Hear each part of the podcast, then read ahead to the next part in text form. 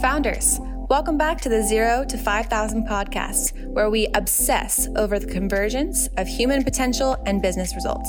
Today, our hosts Drew McClure and Jordan Mitchell have another insightful conversation for you. So let's jump right in.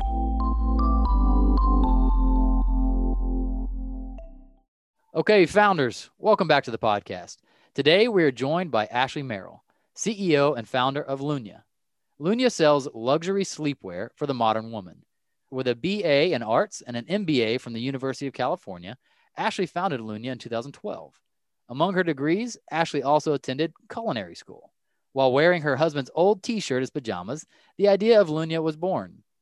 As an early startup, Ashley found herself hiring employees from Craigslist and other job boards. Her early startup went from a few employees to 45. The California based company has had a growth of 400% year to year.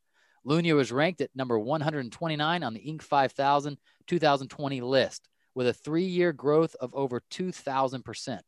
We are pumped to host Ashley on the podcast, so let's jump right in. Thank you for being here today, my friend. Thank you for having me. Yes, we are so pumped. I, I'm curious. I know we mentioned just a little bit in the podcast around the origin story, but from your own recollection, from your own mouth, how did we get into this? Yeah, well, you know, I think Lunya started like most people's uh, businesses with an idea. You know, it mentioned earlier, it was really, I was wearing my husband's old clothes around the house and I caught my reflection and was looking at myself just thinking, you know, why am I wearing this? And it was, it wasn't a cute old outfit. It was like a genuine old outfit of his and it was comfy and one of those broken in shirts and yeah. the whole thing. And I realized I was wearing it because I wanted to feel comfortable around the house. And and then I, I realized that okay, there's probably a way to be comfortable and to maybe not be wearing you know, not, not be uh, letting the wheels fall off, so to speak, and, and. And yeah. so I started looking around, see if I could find somebody making it. I mean, my first inclination was not, oh, I'm going to launch a sleepwear company. It was, I wonder if there's someone that makes something that I can wear around the house. And really, the, the impetus for the whole thing started because I couldn't find an answer to that problem. Um, most of the things that were out there on the market were very sexy, women's lingerie, or uh, very um, almost matronly, like a long sleeve, mm. you know, sort of woven traditional pajama set, not that unlike what you might see in I Love Lucy or something of that nature. Right, right. I was like, yeah, I'm not really feeling like I need either of these. Where's the thing for today's modern woman that wants to feel comfortable and cute and also have something that transitions in and out of bed really well? And so that was kind of the thesis. But honestly, it just hung at that point. I didn't jump in and go, okay, great, I'm going to go for it.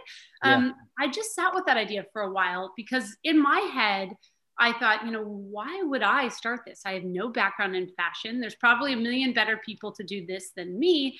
And so I did what a lot of people do. I talked myself out of it for a good long while. Um, I actually uh, was heading into business school at this point. I had a couple other ideas that I had been kicking around and um, and it really wasn't until I got pregnant that I realized I needed to go forward with the idea. And huh. and the way that worked was I got into school. So I started my MBA in uh, September, early September. I got pregnant end of September. And second I got pregnant, I went, this actually is a really good idea because I'd been mulling over the idea for a couple years at that point, maybe a year and a half or so. Um, and I wasn't not doing it because I didn't think it was a good idea. It was actually the last idea standing that had passed my own scrutiny for that long. Yeah. Um, just that I had fear in my head, which a lot of people do. And so um, that kept me from jumping in. But then once I got pregnant, I went, well, what's going to be worse? Doing it and failing it or never doing it and telling my kids I just never even swung the bat? And so mm. ultimately, and, and, oddly, the kids ended up being this thing that made me decide to take the risk on this idea that I had felt really confident in. God, that is so cool. I, will I'll share maybe this in a minute because I don't want to be too much about me, but I experienced the same thing. Really? When yeah, when we were actually pregnant with my second child was when I made a big kind of career pivot, and I couldn't tell if it was the right reason to make a career pivot or the stupidest decision. well, you know, sometimes sometimes it's hard to tell and, and you never yeah. know where you're going to end up but yeah i remember telling a friend i can't tell the line between kind of faith and foolishness i can't I tell yes. which one this is but i had a i had a lingering feeling that i would rather have the story and the example of going for something regardless of the outcome yeah. than the example of playing it too safe you know So for for I hear this a lot. Someone has a good idea, and the question is why me? Right. Got to be someone better. Got to be someone smarter. Right. How do you? How did you? And how do you overcome that that thought? If they were smarter, they probably wouldn't have done it. I, think, I, think, if you know too much, you become your own worst enemy and a lot of risk taking. I mean, and it, yeah. it sounds, I'm joking, but like my husband's an entrepreneur too. And we both look at each other and we're like, man, if we knew what this was going to take, I don't know, you know? Um, yeah. But I do think that um, sometimes not knowing can be a gift in certain respects. And I think the gray area of knowing is, is, is absolutely gray. I mean, there's no, there's no question about it. But I think that um, sometimes because you don't know or in areas where you maybe don't have the perfect background you are going to show up automatically with a unique and distinct point of view and since yeah. having a differentiated business is important because you're not going to want to cookie cutter something that already exists out yeah. there yeah um, you really do need a unique point of view and so sometimes your own lack of experience lets you show up in a unique way and create something yes. that um, is really special. And so it you know that's not a perfect explanation though. I don't know that that helps everybody who's trying to figure out if it's a good or bad idea. I mean i think it also depends on your personality. In my case i'm at least at that stage in my life i certainly wasn't a risk taker. I was more prone to be fearful and, and cautious and so like i told you i sat on this idea for a long time and beat it up and so by the time it got through my own scrutiny it, it had to be something real because I, I, was tough on that idea. And maybe if you're not, maybe if you're more an optimistic person who's like can do and believes, you know, total optimism through a lot of this stuff, maybe you need to bounce it off somebody who's more of that kind of that critic, yeah. you know, help you suss through it a little bit. But uh, in my case, by the time it got through me, I figured there had to be something left. yeah. Well, that I just wrote down the question, how do you test an idea? Because you, you are an entrepreneur. It you were saying your husband as well which means you've probably had plenty of ideas. Some you pursued, some you haven't. Right. Have you found anything to be helpful, certain questions or certain processes to test an idea? Yeah. I mean, I say this, I, I, I say this kind of often. So um, i apologize in advance for anyone that's maybe heard me on another podcast, but I, I, um, I really like, uh, this is called the hedgehog principle from the good to yeah. great book. Yeah. I really like it. I think that it's simple. So I think it's easy to remember. And I do, you know, I'm also an entrepreneur, I'm also an investor at this point. And so um, I see a lot of business deals and a lot of the early ones, if, if they just put it through this framework, I, I feel like there would be a really good self-filtering process that would come there. But the buckets are basically, is it a differentiated idea? Is the reason why you can do this, why you're really, you know, that person that's set up to do it? Um, do you have a lot of passion? Um, you're going to have to show up every day. I think, especially in the areas that you don't know a lot about, that you might be yeah. coming in green. It's your job to get yourself up the learning curve, and it's going to be so hard. You're going to need a lot of passion to push you through to get you out of bed every day. It's it's a constant experience of two steps forward, one step back, and, yeah. and you got to just be willing to push through it because you believe that much. And ultimately, early on, you're you know you're doing it a lot through your um, your own you know your own physical uh, conviction to push an idea through. But over time you actually have to convince others with your conviction and get them mm. to buy into it. So no matter what that passion piece is really important. And then the third one being is there a business model? Can you show that this makes money? And i think there's been different phases depending on how the economy is doing where sometimes that becomes more or less important where you'll hear people being like we'll figure that out down the road. I think certainly in today's climate, that's not as as much of the common uh, common perspective. But I think you need to have a plan where at some point this makes money. It's brilliant. I love that. Uh, let's get back to the case study because sure. I want. I'm curious. Uh, taking Lunya as a case study, when you decided to go for it, you made it. You made it through your initial filters, at least.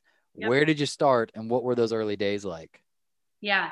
So part of my filter did involve talking to other people and asking people what they were wearing around the house and um, what gaps they feel what do they how do they feel about how they show up at home you know a lot of a lot of questions. And and part of i say part of it passing my test was me feeling like the demand was bigger than myself.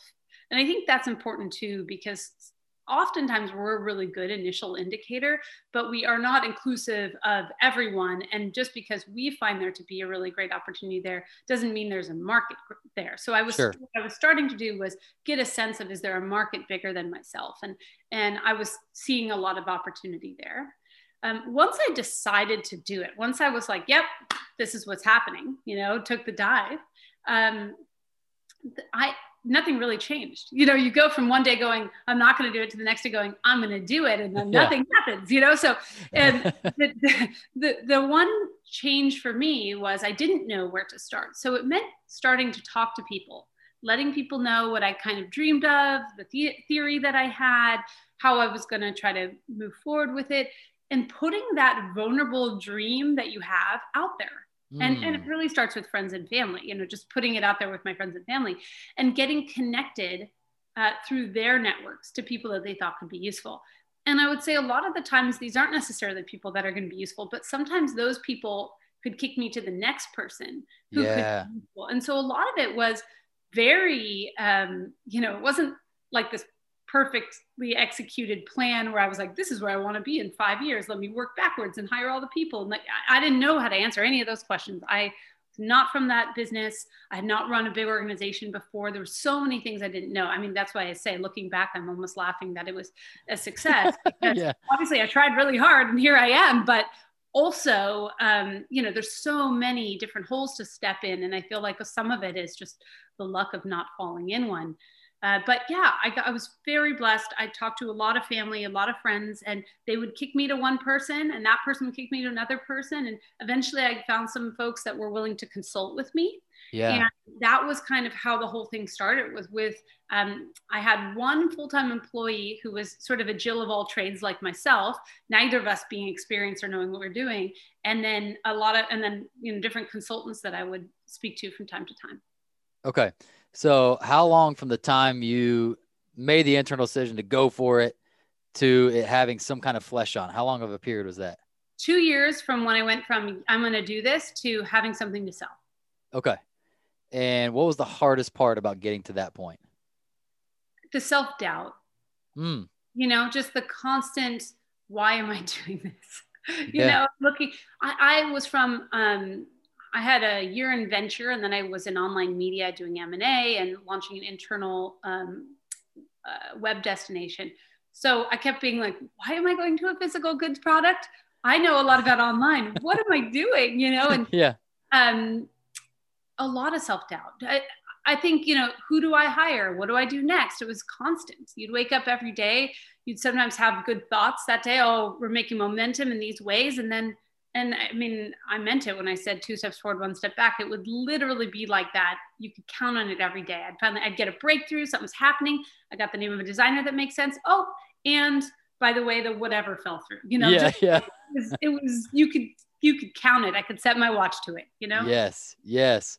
Uh, my I remember my wife sending me those screenshots of the entrepreneur's roller coaster ride. You know, Oh, and it, like it kind of helped. You know, it kind of helps to know you're not alone. That this is part of the journey. But the other part, it's still just annoying. You're like, e- even with perspective, I still feel like that right there. Like it's not gonna work. This is terrible. You know. Um, Well, and you said it earlier because you'd be like, most businesses don't work. You have to be some kind of insane person to think this one is going to work, you know? And so there's this insane amount of self belief that you need to get Yeah. through it and to somehow feel like you're going to be different. You're going to be the exception. And I think you'd have to be nuts to not never feel that. I feel I Yeah. felt it all the time. I've never met an entrepreneur who who hasn't felt it. yeah. Um, and I will say, you mentioned it earlier, but I think the network really helped too. I started networking with other entrepreneurs, and the key was not other entrepreneurs who were, you know, oh, runs really big business. That wasn't super useful. What was really Right. useful was talking to people that were kind of where I was at. yes. You know, they they like, oh, who'd you use for the lawyer? Oh, okay, cool. Oh, I made this really weird hiring. You know, I made a bad hiring decision. Here's what I. And they they'd give me advice, or I'd give them advice, or you know, we that kind of in the trenches uh, Yeah. camaraderie was really really That's why we started this podcast. Uh, I, I Really? was, yeah, we one of the reasons. There's a few reasons, but one of the reasons was I love how I built this. That's yeah, great. a great podcast, but often it's it's hard to really relate to Richard Branson or Right. to the founders of Uber or whatever when you're like, okay, inspiring, parts of it helpful, like uh, uh, Yvon Chouinard, founder of Patagonia, best interview they've done, at least the one I took the most out of it. Like, holy crap, I was sending it to friends, listening to it over and over again. But I was like, I want to talk with people at a similar growth stage Yeah. that w- my company's at. I want, and I want us to learn from each other. Like, whether it's just in those early years or you just made it out of those early years and now you've got some traction and you're you're got 50 people what's going on you know um so that uh, it sounds similar to you and you know people are correct when they say you have to have some kind of blind optimism you have to have some kind of belief that you can do it to navigate the storms but in my estimation all it needs to be is 51% over 49% That's perfectly said. Yes. like that's all it needs to be almost like to win the election like you technically just need 1% more than the other guy or yeah, girl yeah. Yeah. it's like we can almost make our self doubt stronger when we assume the other person has like 90% belief in themselves Yeah. and only 10% doubt. It's like, no, most people I talk to just have it barely tipped the other way. you know what I mean? Absolutely true. It's absolutely true. And you know what? And it's on the macro because, you know, some days those days where you're just like, what am I doing? Yes. And those were the days I almost kind of insulated myself because as a leader, your job is, you know, what is that expression? As a leader, your job is to keep hope alive. Like Yeah. if you can't show up in that headspace, you're almost better off don't show up, you know, just just Take the day off. Go, day go off. collect yourself. yeah, like because you have to be the beacon of hope and positivity Yeah. uh, it's it's what you're signing up for and so it's wild because you have to manage your own emotions that's why i talk about that self-doubt being the real that was that was the real challenge because i have to i have to overcome that and then i have to show up for my team and get people on board yeah. oh yeah it's a thing Well, man, I, it makes me, it's almost like PTSD. Oh, yeah. Sometimes, it's like even going back to like early baby years, yeah my wife and I talk, like sometimes we'll watch a movie and hear a, a screaming, crying baby. And like we have Oh, like God. PTSD. like that's not ours, is it? You know? yes. Um, but I think back to a day, there's many days like this, but a day that I was almost going to quit. yeah Just find some job to go back to and do yes. whatever. And my wife was smart and she was like, no, just take the day off. Like, don't Yes. quit. Take the day off. I was like, what do I do? I, I got nothing. Like, what do you do? Uh, And she was like, go to a movie. You like movies? I was like, all right, I'll see if something's out. yeah So I felt like even more like a loser going to a, a movie in the middle of a day. I should have been working and grinding and whatever. But man, I don't know if it was God or the universe or what, but there was a movie about Winston Churchill. oh yeah I mean, that's a great one yeah And I was like, oh, that sounds good. I want to go see that. Right. And I felt like, I don't know, it's a Hollywood portrayal. So they probably exaggerated certain things and whatever. I don't care. The story is what I needed. yes And I was resonating with this character whose back was up against the wall totally and who thought it was over but kept holding on for hope. And then there was this conversation between him and the prime minister in the middle of the night where Winston Churchill was basically saying, I'm doubting if I'm the guy to help us through this. I'm doubting if we can do it. And the guy basically said, That's fine. But as a leader, they can't know that. they can't He's like, I can know that. Like, you need people behind the scenes that's right that you can share your doubts with and whatever. I'll be, he goes, You can call me any time of the night. I'll be here for you. oh You need to be the face of courage to awesome. the, to everyone and then uh, that got me but i also love that connection behind the scenes where you can be vulnerable here and then his wife in the movie said something to him and said the reason you doubt yourself is the reason why you're the right person right now Right. That's that's exactly right. Ah, it was like there were so many things i was like quietly kind of crying in the movie theater like it was like resonating on every level. yeah It is true. And I think, you know, maybe that's a good takeaway actually is the importance of your personal network. You know, that could be a spouse. I'm lucky enough to have a spouse that, I mean, because he was an entrepreneur, we would have days where I would just be like, I don't want you to talk to me. yeah Like, no one could, like, I'd be super short and I'd be like snappy. I'm dealing with some employee issue. And I'd just be like, honestly, you know, if you're going to talk to me, it's not going to be positive for you or for me. you should just give me a day. And Yeah. that, you know, we understood each other in that way because he had been there through a lot of that. And, um, and that was really helpful. And I have best friends that I call and they're not affiliated with my company. And so I Yeah. could call them and just like unload on them. Um, I'm really appreciative for them taking those calls after so many of those. because you're right. Like it's like you got to play. You have to have a plate. Everybody needs that.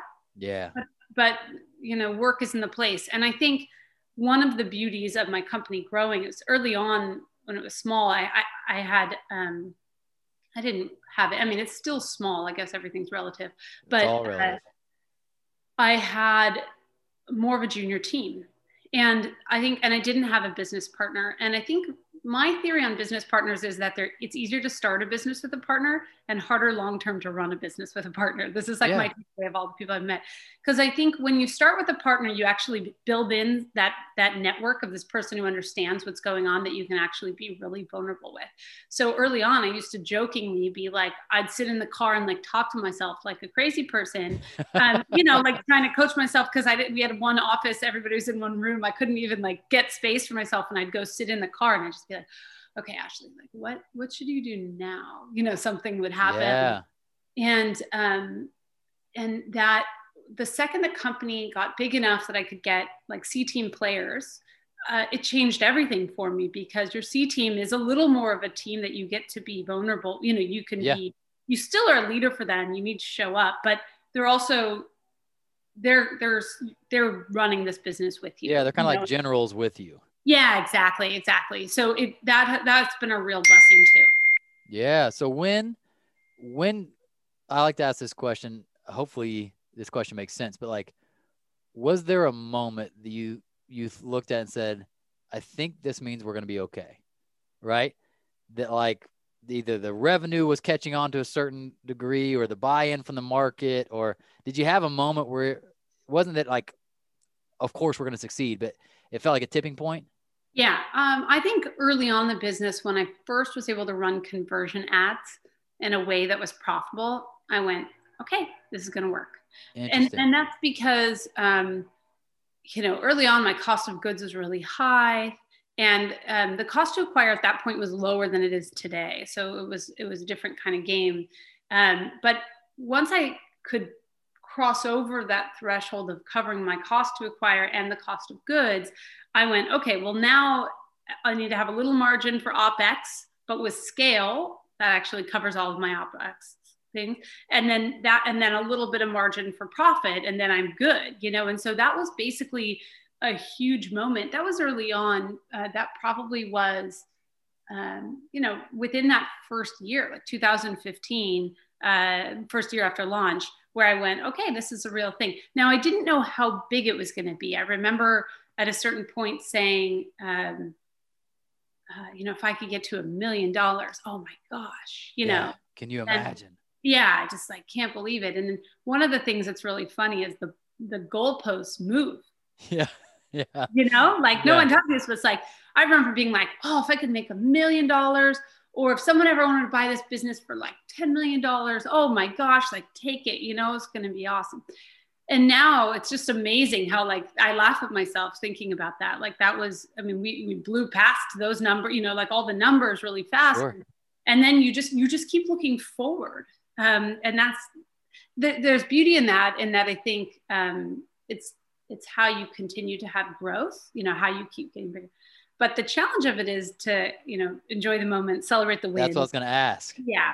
Yeah, because I know that that's a just a brain trap that yeah. we can get in, which is uh, I think they call it hedonistic adaptation. Wow, that's a big word for that. Big word, right? But hedonistic adaptation means that the thing that we find pleasure in hedonism, yes. right, adapts. So we say, I will feel pleasure when we're financially secure, or I'll feel pleasure when we get to the destination.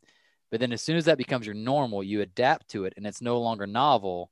Right. It doesn't generate the same uh, measure of natural happiness, right? Right. So if unchecked, we're in a cycle of never satisfied, right? So if we don't work with that and figure out like how do we find joy regularly, how do we find satisfaction, then we're kind of like the person who's always hungry. You know what I mean? Well, so I wonder how have you how have you thought about that or worked with that so that it's not always chasing, but there is some joy now. I think it's that's my new challenge. Really, I think that's sure. that's the new life place I'm I'm lucky enough to have been to have arrived at, which is yeah. the place of trying to not um, constantly sacrifice the short term for the long term. I've really been grinding for a long time, you know, Yeah. I, and it, this is, there's something about a startup that it takes part of your soul. You know, it's, it's so much work. I mean, I, I, my work schedule for most of this has been waking up at 3 a.m., you know, like working until the kids wake up. And then, you know, I had two kids during this whole process and the whole thing. And it was, it was, I mean, I think I always pride in myself, my ability to push through pain. And I think that that has been like honestly one of the most critical elements to my success is just this ability to blow through walls. Yeah. But here's this element about myself, which I think is actually one of my personal differentiators, one of the things that is actually the you know cornerstone of my success to date. And yet it's also the enemy of happiness and Isn't that weird? moment. And that's the wild thing, right? Yeah. Yeah. so I don't know. There's that, you know, Buddhism talks about, uh, you know, the absence of desire or, you know, the, the Yep. wants brings unhappiness, you know, how these two things are, are tied together. Um, and I mean, I'm, I, I know it intellectually, Sure. you know, and so I think that that's the first step. Yeah. Um, I look at my parents. I'm lucky also to have parents that did have a grind stage. They used to tell me like your 30s are just a grind, and holy smokes, were they right yeah. about that. yeah. Um, you know, just between the kids and the work and whatever. And and they also have told me like they've loved every. I mean, my parents are well in their 60s now, and they. I'm like, what's your favorite age? And they're like, I don't know, maybe right now. You know, just to have people say that to you Yeah. to realize um, and see the presence that they approach how they are right now. And I, I think um, I've got, you know, we talked about this earlier. We were talking about how important it is to like to see it, to know, to name it, to be able to go, okay, that's Yeah. what I'm going for. Yeah. I look at my parents and and my husband's parents, and they are like enjoying their life now. You know, they they have they grinded like crazy for years, and then and then when the moment came to to step back and to choose to not go harder but to choose to enjoy more they they they went that path you know it's not Yeah. accumulation i remember reading about um, steve jobs and and i couldn't help feel sad about where he died like the stage in life like how he left you know it was like Yeah. where he'd been so consumed with work and i don't know him personally and i have no maybe this is exactly what he wanted so i'm applying my judgment my filter to his life which is which is probably not right.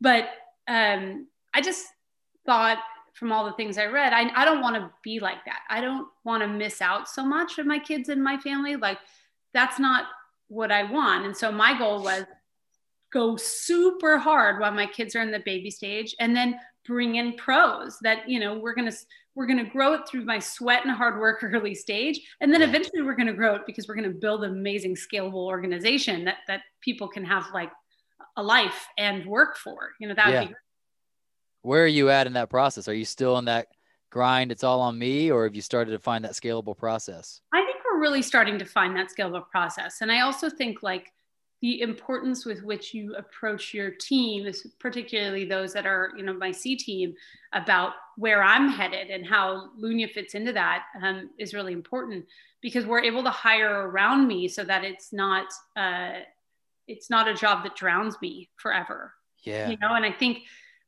i think various teams are at various different places within that but i think we're all trying to get out of it and it's a privilege to be able to be out of it because you have to build afford people to, to um, to help take over some of those things and and candidly you know we couldn't until we had our we were profitable for the first time this in 2020 and so uh, now we're able to be thinking a little more in that mindset but when you're not profitable you don't get the luxury of thinking like that Yeah. Yeah. It makes me th- several things I want to kind of bat around because this is a fun conversation for me. Um, the first is that this this idea of all or nothing thinking. yeah That I either need to rid myself of desire and goals and long term thinking because I'm missing the present, or I need to sacrifice the present for the long term. I think either way gets us in trouble because I don't know if you've noticed this, but in my estimation, in my opinion, most of the deepest things about life are held in tension. Right. Yeah. There's some kind of opposite, like opposite note or reality that seems to contradict, right? Yes. And we want to eliminate that contradiction. So we're like, pick one. Like, are you on this side of it or on this side of it? And it's like, Right. well, why don't we just hold it? Right. Like, let's hold that intention and just see what that does, right? Mhm. So you have grit, like Angela Yes. Duckworth's grit, right? Yes. Successful people have the ability to sustain passion and perseverance for long-term goals. Yes. So that's what you're talking about. Like I had to learn grit. I've got to keep sacrificing short-term for long-term. hmm Yet happy people seem to find pleasure in what they have versus in what they want, Yes. right? And so it's like, all right, those are two contradictory things, but life is contradictory. It's so true. So it's in my mind, it's not about like these all or nothing adjustments. I think they're incremental adjustments. And I also don't think Don't you, you think? Yeah, I, I think, and to build on that, be- I agree with you 100%. And I also think that if you if you're optimizing for um, balance, which I, I hear a lot of in in the present moment, it will also be you actually will have trouble winning at either. Also, Exactly. Because- Yes. I I think that balance is about the macro, in my opinion. It's about when I'm on my deathbed and I'm looking back at my life, do I have a good mix of the things that I would want in there? Is it Yeah. if Yeah. I created that pie graph, that retrospective pie graph, would I like what that pie says about me? Yes. And but if you look at it in the short term, I love when I interview 23 year olds and they talk to me about work life balance. And I'm like, you're 23, like you don't know anything yet. So Yeah. you're not here for work life balance. You're here to learn, you know, like yeah. on your free time, I hope you're learning or you're going to have trouble progressing. It's like you're not you you don't yet get that, or you do, and you choose a life path that is going to be maybe less ambitious, less like that, you know, and that's okay. You make the but- trade off though. Exactly. Like, Yeah. and I think that it's appropriate for me for where I am to begin to be making this shift. But if you're 23 and you're looking at me and wondering why I'm getting to have this shift and why you're not, well, because when I was 23, I wasn't, I wasn't either, you know, and Yeah. I think some of that is, uh, it's, you know, I think there's a time and place for it, you know, and Yeah. and I think I, I, you know, I pushed all out and, until my company went profitable, and then I went, okay, I have kids that are getting old enough. I need to be here. You know, I have Yeah. to be. I'm going to start picking my kids up from school. Like that was my my goal here. I was, I was like, I want to be the one to pick them up from school, and or, or my husband and I were like teaming it up on it. But um, and I want to be able to be present. Like I don't want it to be where I'm always carrying all the things in the back of my head. And Yeah. and I feel I feel good about that. You know, That's and it. some weeks are worse than others. And I think, you know, my husband and I talk about this all, you know, we're so lucky because we're really, we've got our timing kind of locked and loaded a little bit. Actually, he backed off a little earlier than me career wise. And then he was like, wait, you're still working really hard. So now what am I doing? And then he got back in. And now we're both kind of in this place where we're going, we're looking for that balance in our life. And so it's cool because I think you also go, you know, some weeks are good, some weeks aren't, but we Yeah. know we're headed in that. We're definitely, if you if you were to zoom out, you would see an improvement over time. Yep. Trending in the right direction. Exactly. exactly. Yes. That's why I'm like, life is a series of data points that if you zoom in too far, it can be overly elating or overly discouraging. That's so true. And instead, it's like, where, what's the trend of your life? I- Is your marriage trending in the right direction? Right. Is your family trending in the right direction? Like, just zoom out some, right? That's and right. then in the short term, you're totally right. Like, balance is, depending on how we talk about it, is fictional, yeah, it's an illusion. Yeah. right? And it's, and often it creates mediocre mediocrity in every area. That's right. It- But it's like, no, I want to know appropriateness. Right. So what moment am I in? Right. the appropriate presence, mindset. Like, how do I show up to this right now? And, and where I where I got called out was my wife was like, "Are you here or there?" Right. And I was like, "What do you mean?" She's like, "Well, you're physically here, Yes. but you're what, what's on your head?" She's like, "I'd rather you either go upstairs yes. and finish what you need to do, or leave that and be here. But like, pick one." And that's where I was like, "Okay." In the moment, I could lean into enjoy what's right in front of me Yes. Right. take it all in, knowing that next hour or tomorrow morning, it's also going to be appropriate for me to snap back into hard charger Yes. driver. So it's like we need to be able to kind of shift in and out of those different hard. demands, right? Absolutely. And I feel like your wife and I have said the same words. I'm gonna say what I Yeah. said to my husband. Be here or be there. Which one are you? yeah but it's re- and it's really hard like to to you know as like i said i have the luxury of like he and i both being entrepreneurs so you know some days i couldn't transition out and i would just be like i, I can't i, I want to be here but it is i am so uh, Like alarm bells going off. I got everything going off in here and like I can't turn it off. And I'd like snap at the kids or you know something and I'd just be like I I might need to disappear like for Yep. for you know like I'm just going to go upstairs or like can you put the kids to bed and um, we've done that for each other and I think that It's awesome. Yeah it's it's hard that's it's hard right to snap in and out. Yes, absolutely. I mean, it's the same thing with like emotional states. Oh god. So I've been diving into the research around emotional agility a lot yeah. Ooh, yeah. because I realize for me, for my clients, so I'm a performance coach. I run a coaching company and we work with leaders and uh, individuals on Yeah. their performance mentally, emotionally, at their job, whatever. Yeah. And that was just something I was having a hard time articulating in where you get stuck in a state. yes. So let's say you get stuck in a stress state or an agitated state or Yeah. whatever. It's like, okay, that's emotional rigidity Yes. where we're, we're not very flexible. And so Right. we, we get pushed into a corner, we get pushed into an emotion. Can we learn a way to not reject it? So we're not afraid of being afraid. We're not afraid of anger. right. We can be a little more agile and, and let Right. that emotion come, let it pass, and then let me get into the state that I want to be in. Right. And it's similar to that, like shifting gears. Is it hard? Yes. But is it possible? Yeah. Pretty sure that's why marijuana is a big growing industry. Huge. Oh, I Oh, mean, it's- absolutely. it's absolutely like a really you know it, it can help with that kind of Because it alters your state. You Yeah, know, it like right exactly CBD, marijuana, all that kind of stuff, and it's all in the it's all in how you use stuff like that, right? Right, right. And same thing with exercise. Exercise is a great drug, Yeah.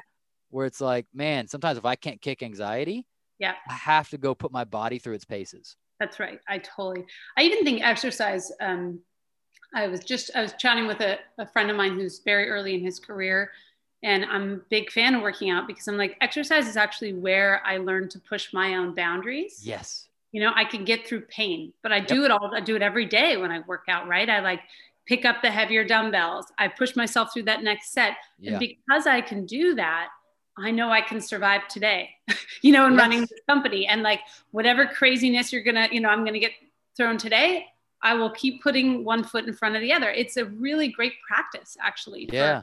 i think entrepreneurship Yeah, I don't do I don't necessarily do CrossFit. I don't have anything against it. I do a different kind of working out, but I like the concept of the WOD, the workout of the day. yeah totally because in business it feels like that like you show up and you don't know what the workout of the day is going to be you know? It could be the unhappy employee it could be unhappy customer it could be Yeah. your vendor just canceled on you or something You're like well that's the workout of the day i guess we're yeah. we're going to show up to this right? Totally agree yes. Well so let's talk about the current state of the company. How how big are we talking about in terms of uh, employees uh, right now? How many Yeah. how many employees do you guys have? I want to say we're around between 45 and 50 Okay. And what has most characterized that season, that stage of growth for the business? You're beyond you're beyond the early organic phase where everybody knows their name like cheers, right? Starting to get beyond where it's like maybe I don't know everyone's name.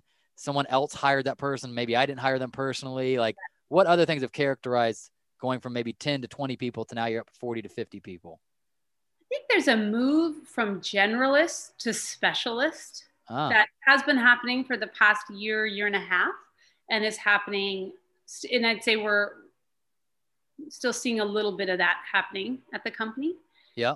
And what I mean by that is, I think that the people that you need and the people that are attracted to joining a very early stage company, like a sub 10 person company, they're people that, you know, if I'm only going to get five employees, I need people that can spread out, go shallow and wide. They can do lots of things, you know. Yeah. I, I called my first employee uh, the Jill of all trades, you know, and I wasn't joking. Like she would run down to the production place with me, and then we would both call the web guys. And, you know, it's like the, flexibility with what we be able to go through tasks it's very important you know that's, Yeah. that's actually you a can't have somebody that says that's not my job at that oh stage. oh my gosh yeah that's not my job description or i don't know how to do that and it's like well i don't know how to do it either i'm gonna Get out of here. I need somebody Right? else. exactly so Yeah. it's very interesting because when you run a small business, you prioritize those kinds of hires because you can't hire all the specialists that you need. As a company gets bigger, you make a transition out of that. And I, am being generalist about this because I've now you know run a couple companies and uh, with all the portfolios that I have, I see this across the board. Yeah. But there is a move where you move into specialists. And sometimes the people make that move, um, those people that are early days, and sometimes they don't. And it is not, in my opinion, um, a negative judgment on the company or the individual. I think it's just a situation where you joined for one, you know, under one context where yeah, you were valued for going wide, and then the the narrative changed. You know what what yeah. they use different, and um, and then you have to be able to get your skills up to go deep. You know, can you be that person who maybe went from like you know you, you took the photos you uploaded them onto social media you put the images in the, the e-com store you did all those things. But now can you be the person that the company needs today? And um, that is really hard on individuals on a company on managing through that. I think also a lot of founders are looking at themselves going if i can't keep all my employees like you know you you have this vision of, of wanting to keep all your employees. And and you have self doubt when maybe they don't work, they don't yeah. go through that tra- transition. And it's like I said, it doesn't mean there's anything wrong with them. They are fabulous and really good at what you actually hired them to do. It's just that the company's needs sometimes change. And though they might not be as excited about the opportunity to go deep and narrow, you know? Yeah. And so I think that that's a really interesting challenge that business goes through. I think Lunya is mostly on the other side of that first stage of this. And my guess is that this is going to pro- you probably get waves and waves of this you know yeah. over time and not like the company's needs continue to change as you need people that'll go deeper and deeper. Yeah. And um and i would say that's that's a real i'd say that's that's the challenge because with that comes you have to have better coordination better process um, clear objectives. You know you have to run the business better to work with that because now instead of generalists where everyone kind of knows everything that's going on you have people that are very deep and narrow into their area and that you have to coordinate people together in a way that they um, they're walk they're collaborative and, and in walk step with everybody around them. Yeah. It's taking a new kind of leadership from me and um, i'm very lucky i have a c team here for that transition. Yeah. Well that's what i was just about to ask. Typically around that stage it's at least gone from the leadership of a few yes. to a new layer of leadership.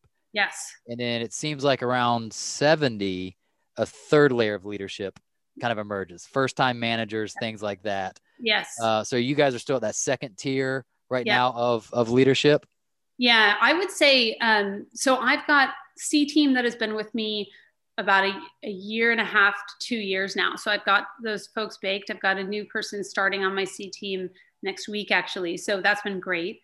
I think we're now, and we've started to hire um, within the past six months, maybe even six months to a year, a, a, a more sort of a, a, senior director, sort of VP kind of level. We're just yeah. starting in on that that kind of level a bit, and I think that, um, and so I do think being at Lunya if you were at Lunya maybe the past two years and being in middle management is hard because we were, you know, maybe lacking some of that senior leadership that we needed. And so now that we have it, um, it's getting, I think it's getting better. But I also think that that, um, you know, again, it's really every stage is just it's a transition, especially totally. for the folks that maybe were there before and were used to that, and now they're coming in. They're like, okay, well, I was used to you know, kind of going rogue and handling my department. Now I've got yeah.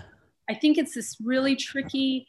I mean, it's it's so tricky. We're humans, we're not robots, right? So it's like, you know, the the nuances of emotionally navigating that for yourself as a team member, like going, is this where, you know, is where do I fit in in all of this? And what's how does my growth path connect to what the company needs from me and making sure yeah.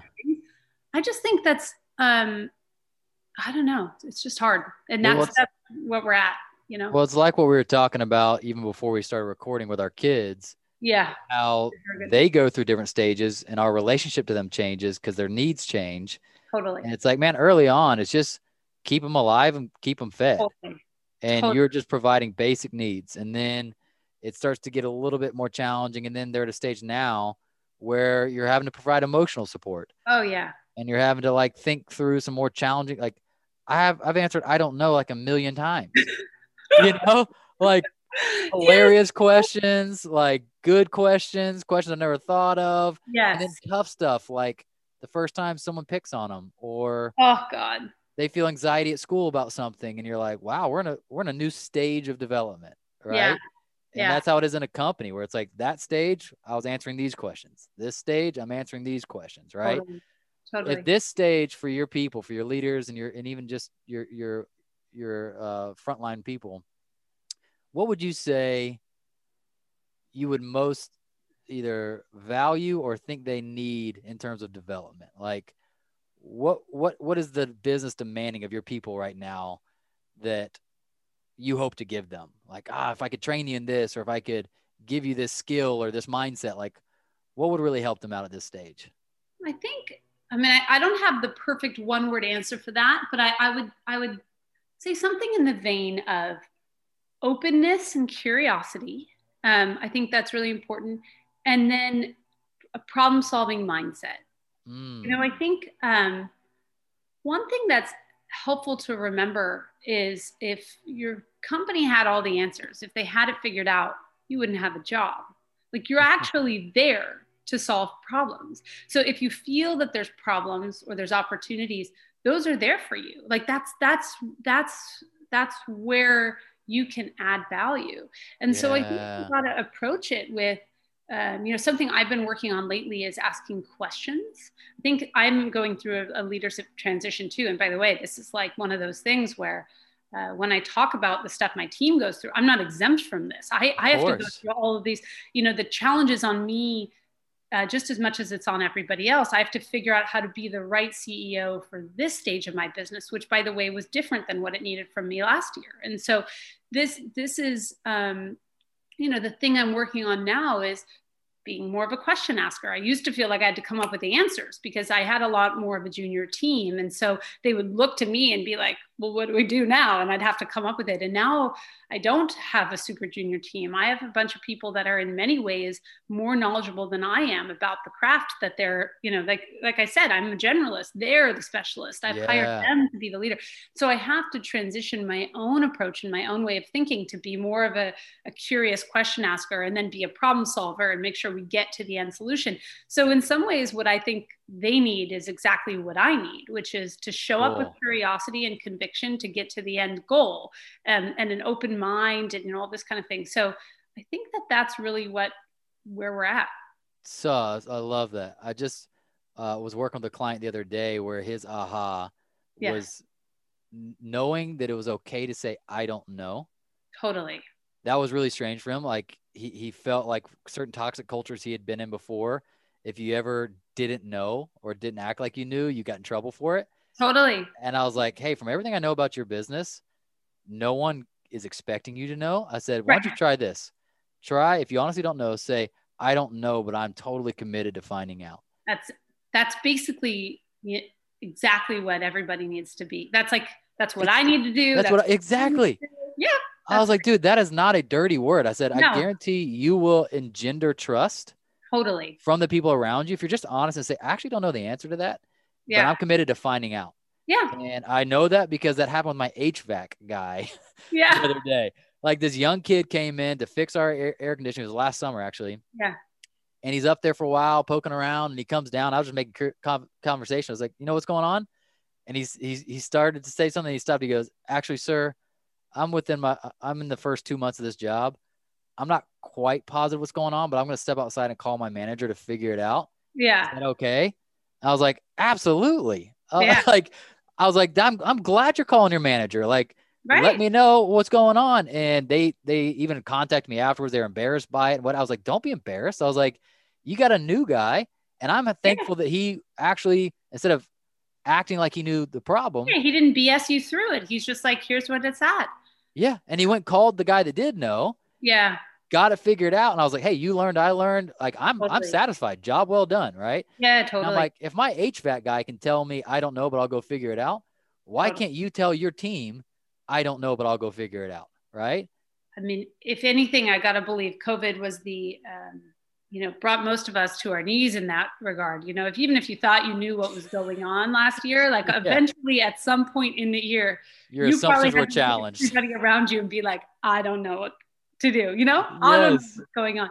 And I do think you're right. There's a lesson in that. And I did notice it was interesting how many people like referenced that liking the vulnerability of that, which I thought yes. was really interesting. I was like, I mean, I had a call, which I'm sure many people had, you know, the the like rough call of making layoffs and and doing all that early on in March. And um, you know, I mean, I was very upset. That wasn't something I never I, I did everything I could to run this business where I never was going to have to have those conversations. And then here I was having those conversations. And, um, and I just remember being like, and I don't, I don't know, you know, but I, I don't know what the future holds. I don't know. This is me trying to like set us up to be as safe as we can so we can go as long as we can in a completely unknowable situation. And, uh, you know, here was this moment that I thought I was just, letting people down because I didn't I didn't know what to do in that. And then yeah. it was amazing how many people really appreciated that. And I was like, wait, you you're telling me all this time I didn't need to know anything. I could just,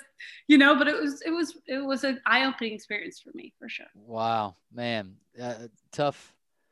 I can't imagine. Again, it's one of those situations where even you hear from different businesses what they did in response to that pressure and it's like yeah. it, you don't know the context like no, in this context, the right thing to do was was to have to, to lay people off. In this context, they were able to find a workaround. Like you just don't. Like, that was one of the things we were doing. We called it bunker coaching.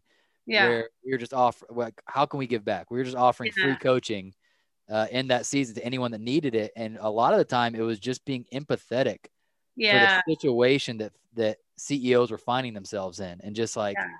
literally, like I am sick to my stomach that I'm at this decision point. Do I yeah. let people go? Do I not? What if I let them go and that was the wrong move? And blah blah blah blah. So, uh, man, I know what a tough year, but at the same time, like kudos to you and your team for making it through. You know. We, we no, I mean, we March was crazy. I thought I was going to close the business. You know, it was just one of those things. Our revenue went into a third, you know, and yes. I was just like, I don't know what happens now. And and I remember they were talking about unemployment that was going to be bigger than the depression era, which of course you and I both know it was. And yeah and I was like, I have no idea what that does to my business. Like, I didn't put that in the plan, you know? And so, like, you know, that they didn't teach me that in business school. And so, you know, my thought was like, I have to get this business as absolutely lean as I humanly possibly can, keep it so I can keep as much of the team yep. employed as I can and keep the business alive so that when it gets through this, it's, it, we're here. And then, you know, I lucked out and March was brutal, closed the stores, laid people some people off, had to you know go through all of it, and then you know we were waiting for government help. We were like, "Come on, we've got this rent. I can't open my stores. What do you even do in this climate?" Um, and then April we picked back up again because I think people realized they were going to be home for a while, and so wow. we were in a better spot. And then you know government could help us a bit with our employees and with our rent, and so we, we and then you know it was like one of the most roller coastery years. I know we talked about that earlier but it was like then we were doing great in april and it was like we're like oh my gosh this is amazing. It's like we're we're, we're killing it. And and everybody wanted to talk about sleepwear and we we did strong through the summer. And then um, through the political season because we're mostly online of course we hadn't reopened our stores in a big way at that point all the ad space went to politicos and so the cost by our customers went way up. So here was this thing that wasn't even covid related but it was like another one of those things through the year where we're just like can this year just end? Like i, I just yes. can't this year. It was like one of those things and then um, and then we had a great holiday. So it was like this wild whiplash experience and um, i felt bad for my employees because i don't want to be that kind of a leader but i also was just like Being next human. year i'll buy a crystal ball. I'm going to do better you know? Yeah. Where, what do I do about that? I just, there's no predicting that you year. So. Well, that's the thing. Like my, me and my business partner and I were talking about this. Like you, you truly can't forecast a, a black swan event. I mean, no, you you can't. You, you can't, can't see something like this, a once in a hundred years kind of thing. Like, no, everyone's beating really, themselves up. I'm like, you can't see that coming. No, and it's really easy to criticize. Everyone wants to criticize everyone, and with all the hindsight information, we want to do it to our politicians. We want to do it to everybody, leaders, to every single person. And I'm like, yeah. Well, with hindsight, it's really easy to do that, but none of us knew what what we were headed into. You know, like yeah. the it was an insane experience. It was like a real, this was a please, let's let's hope this is a once in a lifetime experience. But like, Yeah. That Yeah. would be like on the positive side, that would be like Zoom taking credit for this. exactly. I'm like, bro, yeah. you you won the Plinko lottery of life For just Yes, how how the world seemed to shake out. Zoom came out just sitting there like, Oh, I'll take your money. I mean, we're on Zoom right now doing this interview, you know. Know. Right place, Oh. right time. It right is- place, right time. And then other And- businesses that have been fighting so hard, they were doing all the right things.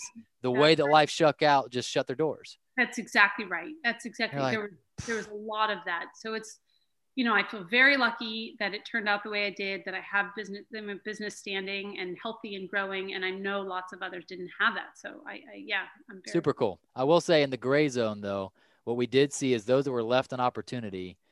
This is not blaming or anything, but like some people did find the grit.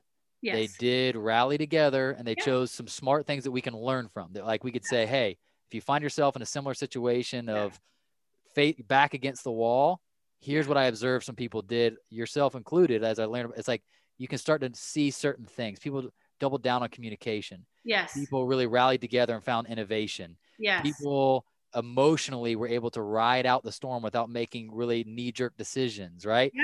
It's like things like that did help those gray zone people where we have a chance, even if it's small, found their way through it and are still here today, right? yeah I And agree with you. there's ones that no matter what you did, you just It wasn't gonna happen. it wasn't going to happen.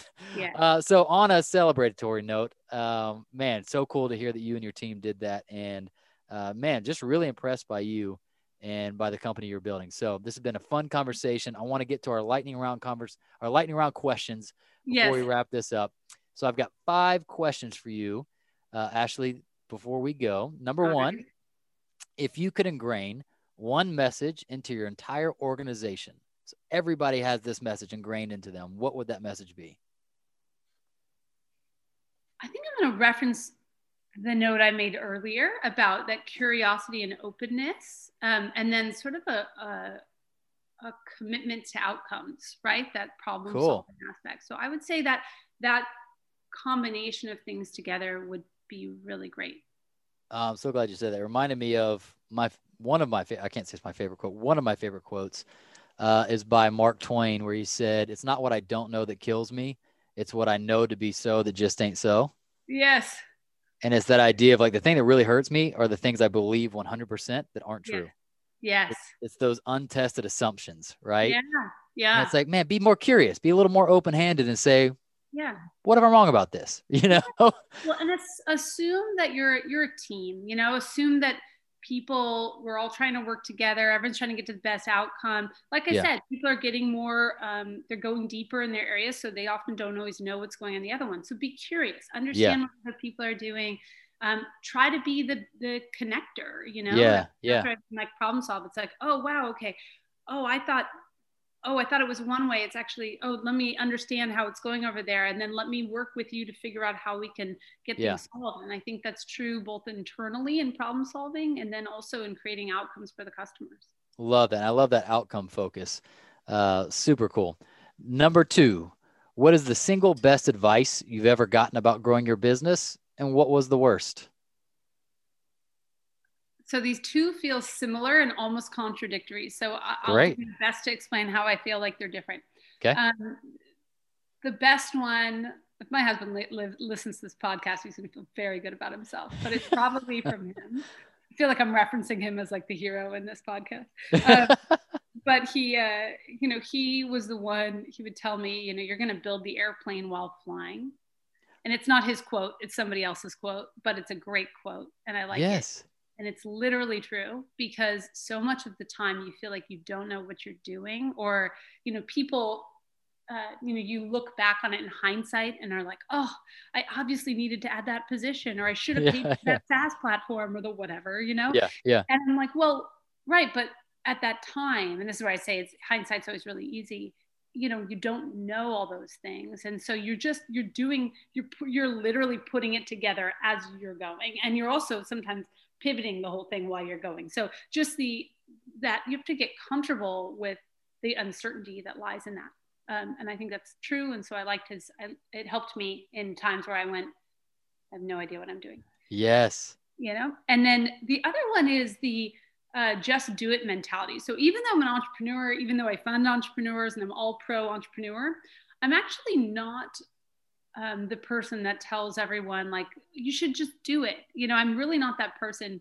I think um, a lot of ideas are bad ideas. Like and i don't mean that you know like that can come off wrong i realize but um, most businesses aren't successful and i don't think it's because people don't care and they're not trying hard. I think some yeah. ideas don't fill all three of those hedgehog principle buckets you know is this a business that can actually make money? Do you mm. have some point of differentiation here? Like if, if you don't have those things don't just plow through it. It's not inherently a good idea because it was yours you know? Like really beat up your own ideas and be okay with having ideas that aren't good. I probably came up with a hundred ideas that i killed all of them this one. So to me it's like through the course of lots of ideas you're going to get to a better you know to, to the best ideas. And so have a really high bar for the ideas that you're going to invest your time and energy in. Yeah. Man i'll never forget one of the big like kind of self-awareness moments for me is uh, i was in a meeting and my boss at the time was my best friend. Oh, yeah. and i kept walking out of meetings feeling shot full of holes. Oh, and i finally pulled him aside and i was like dude what's i was like you got like a problem with me. I was like, I feel like every time I'm throwing out ideas, I walk away full of holes. Yeah. And he was like, Oh, it's so funny you think that because I'm never shooting bullets at a person. I'm always shooting bullets at an idea. Yeah, I love that. And he was like, To me, I didn't even think about you. Like, he goes, I just want to, sh- uh, while we're discussing it, shoot as many bullets at this idea as I can. Yeah. And if it's still a seaworthy, yeah, then we'll go to the next idea. Right. And I realized I was taking my ideas personally. Yeah. And I was like, oh, that's a me thing. Like, I got to cut that cord between me and my ideas yeah. and let me just say, that's an idea. That's not me. I'm not attached to that idea. You know totally. what I'm saying? That's right. And it freed me creatively to even generate more ideas and say, well, yeah. go ahead, like shoot it full of holes. Yeah. Shoot your own, shoot your own boat. Exactly. You know, it's like, you, you know, that should be, you should want to do that because you don't want to find out after you've spent tons of money and tons yes. of energy and time. It's like, no, just try to do as much of that early on. And then of course you will still have to jump and you will still feel yes. afraid and still feel like you're not sure. I'm not, you'll never get to that place where you're jumping and being like, this is a hundred percent. But, but we've eliminated the obvious risk or the yeah. obvious, like, how did I not see that? Yes. Being a bad idea, right? Yeah. But just because sometimes I think people get a little blinded by passion. Like they love something so much, they want to do it.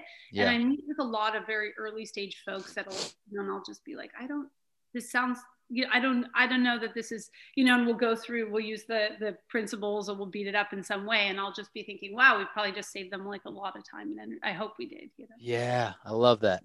Okay number 3 what causes you the most worry or stress leading your organization? People. Um, and I don't and I think it's the you know agonizing over if I'm doing the right thing by my people am I helping you know my helping people to be successful? Am I reconciling the company's needs with the individual's needs as much as I possibly can?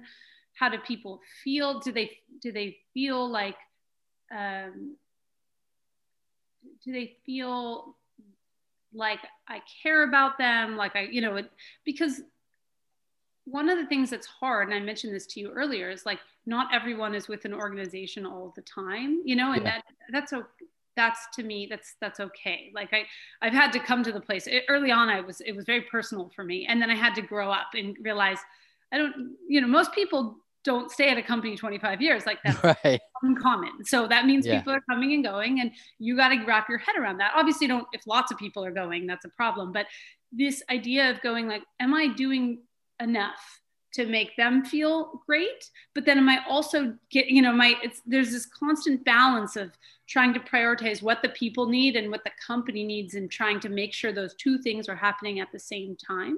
Yeah yep. Yeah. Totally get that. Awesome.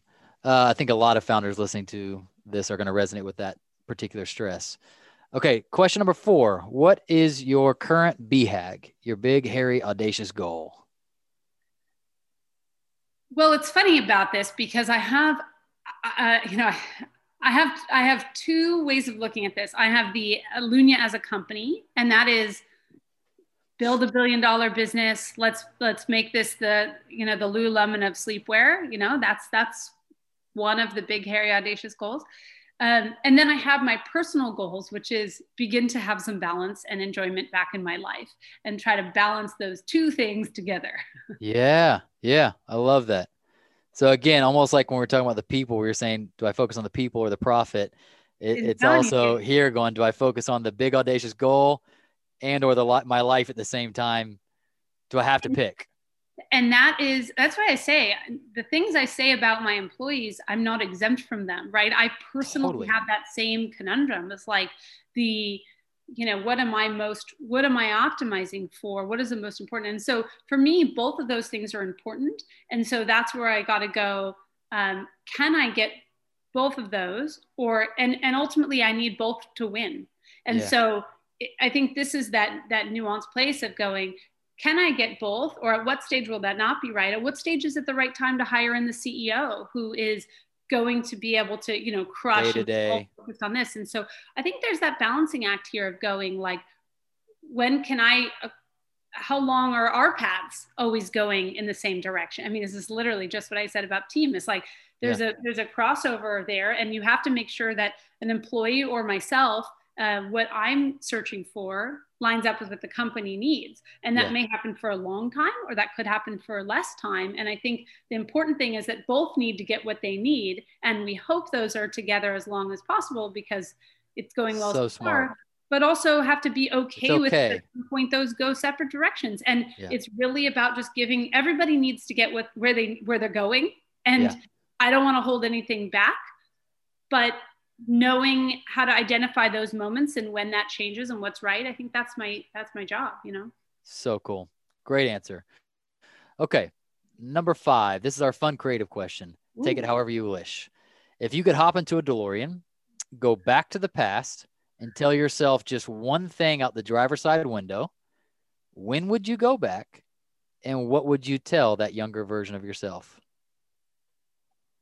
I would probably go back to my mid 20s.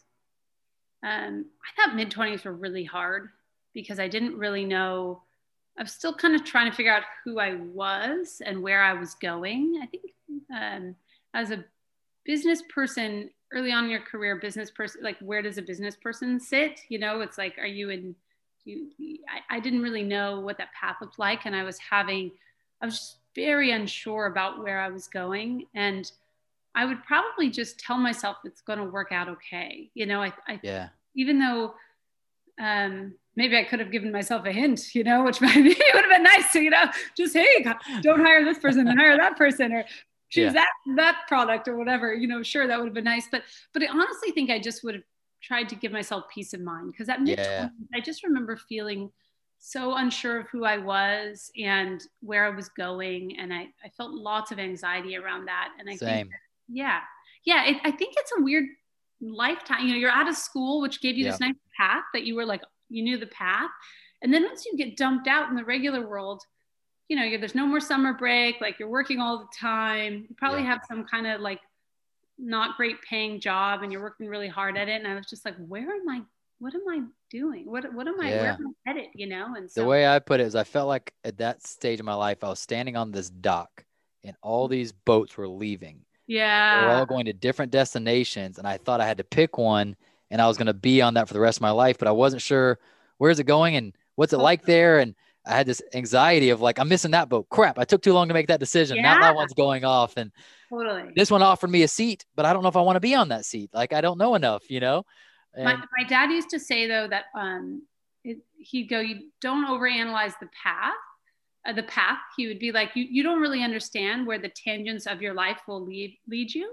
Yeah. And i think it's in hindsight of course this makes more sense to me but i do think you know i went to culinary school and i have an mba and i worked at a venture capital company and like why does any of that make sense together?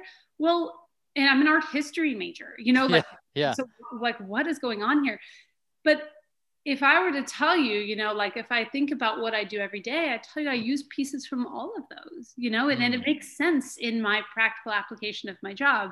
I, I can't tell you and my life, you know, like culinary school, I didn't I didn't end up becoming a chef, but uh I use it every day. You know what I mean? It brings my Yeah. family together and it's a really great skill. And so, you know, there's just there's these tangents that I think if you're following your heart and you, if you're following your I, I like the ikigai, people can look that up, but it's a Japanese word for kind of like finding your joy and your meaning. Um, particularly with a career lens. I really think if you're following your ikigai, you know, this thing that is like this combination of what you love, what you're good at, what the world needs, what you can get paid for. If you're kind of following that, where that's Yeah. leading you, I think you'll lead somewhere good. So good. Oh, let's good. end. Let's end. Let's end there. Let's end there. Yeah, all right. that is uh, an awesome note to end on. Ashley, this has been truly a great um conversation. I am feeling inspired, challenged, uh, like you've upgraded my own business IQ and thinking. So I know our audience is feeling the same. Uh, so great to meet you, and thank you for being on our, our podcast today and sharing your time and your wisdom with us. Thank you so much for having me. It was great fun. Awesome. Well, hope you will be back sometime soon. Likewise, thank you. Founders, thanks for listening. We hope you enjoyed it. Make sure you subscribe to the podcast and hop into our monthly founder email so we can ensure you stay on the edge of peak performance and massive business results.